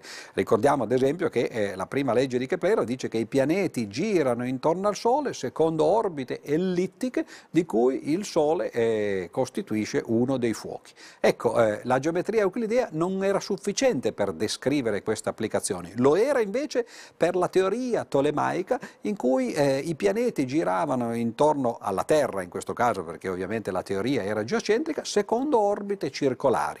Poiché però le orbite circolari ovviamente non erano ellittiche, bisognava fare delle correzioni, ma i greci facevano correzioni aggiungendo un cerchio su un altro e un cerchio su un altro e così via, il cosiddetto deferente ed epiciclo. Ed ecco che allora, limitandosi alla geometria greca, si poteva descrivere il sistema tolemaico e anche quello copernicano, poi, che è l'equivalente in cui eh, al posto della Terra ci sta il Sole, al centro eh, del, eh, dell'universo.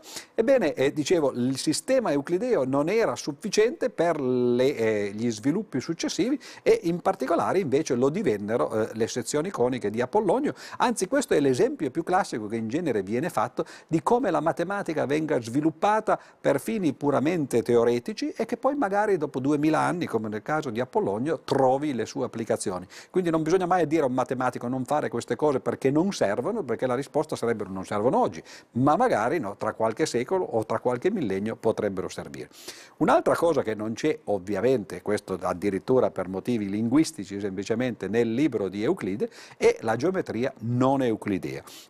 Abbiamo accennato al fatto che eh, il quinto postulato di Euclide, il postulato delle parallele, dice che data una retta e un punto fuori di essa c'è un'unica parallela alla retta data che passa per quel punto.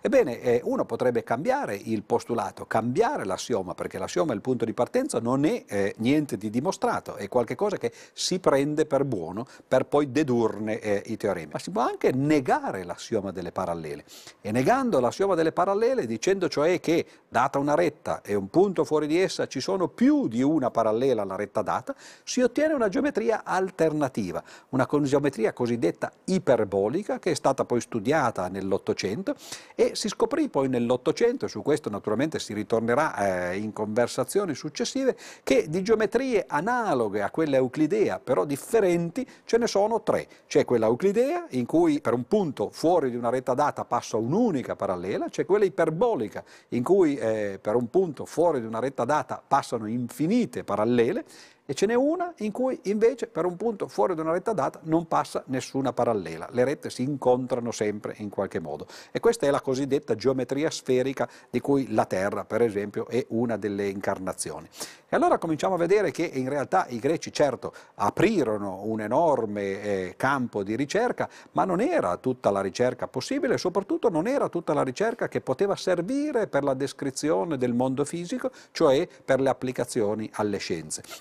Le geometrie non euclidee poi divennero fondamentali ad esempio nella teoria di Einstein, la quale usa delle geometrie ancora più complesse di queste alle quali ho accennato. Quindi eh, vedete come la storia in realtà continuerà a lungo, ma perlomeno abbiamo incominciato a muovere i primi passi, a capire come sono nati da una parte il concetto di numero e dall'altra parte il concetto di figura, come si sono sviluppate le, le, le prime teorie aritmetiche da una parte e geometriche dall'altra, e come queste teorie hanno da un lato fiorito e generato eh, dei teoremi e dei risultati eh, assolutamente nuovi e anche dal punto di vista estetico molto belli, e dall'altro come hanno stimolato ricerche ed estensioni che poi piano piano sono poi arrivate a costituire la matematica moderna e le sue applicazioni alle varie scienze di cui si parlerà in futuro.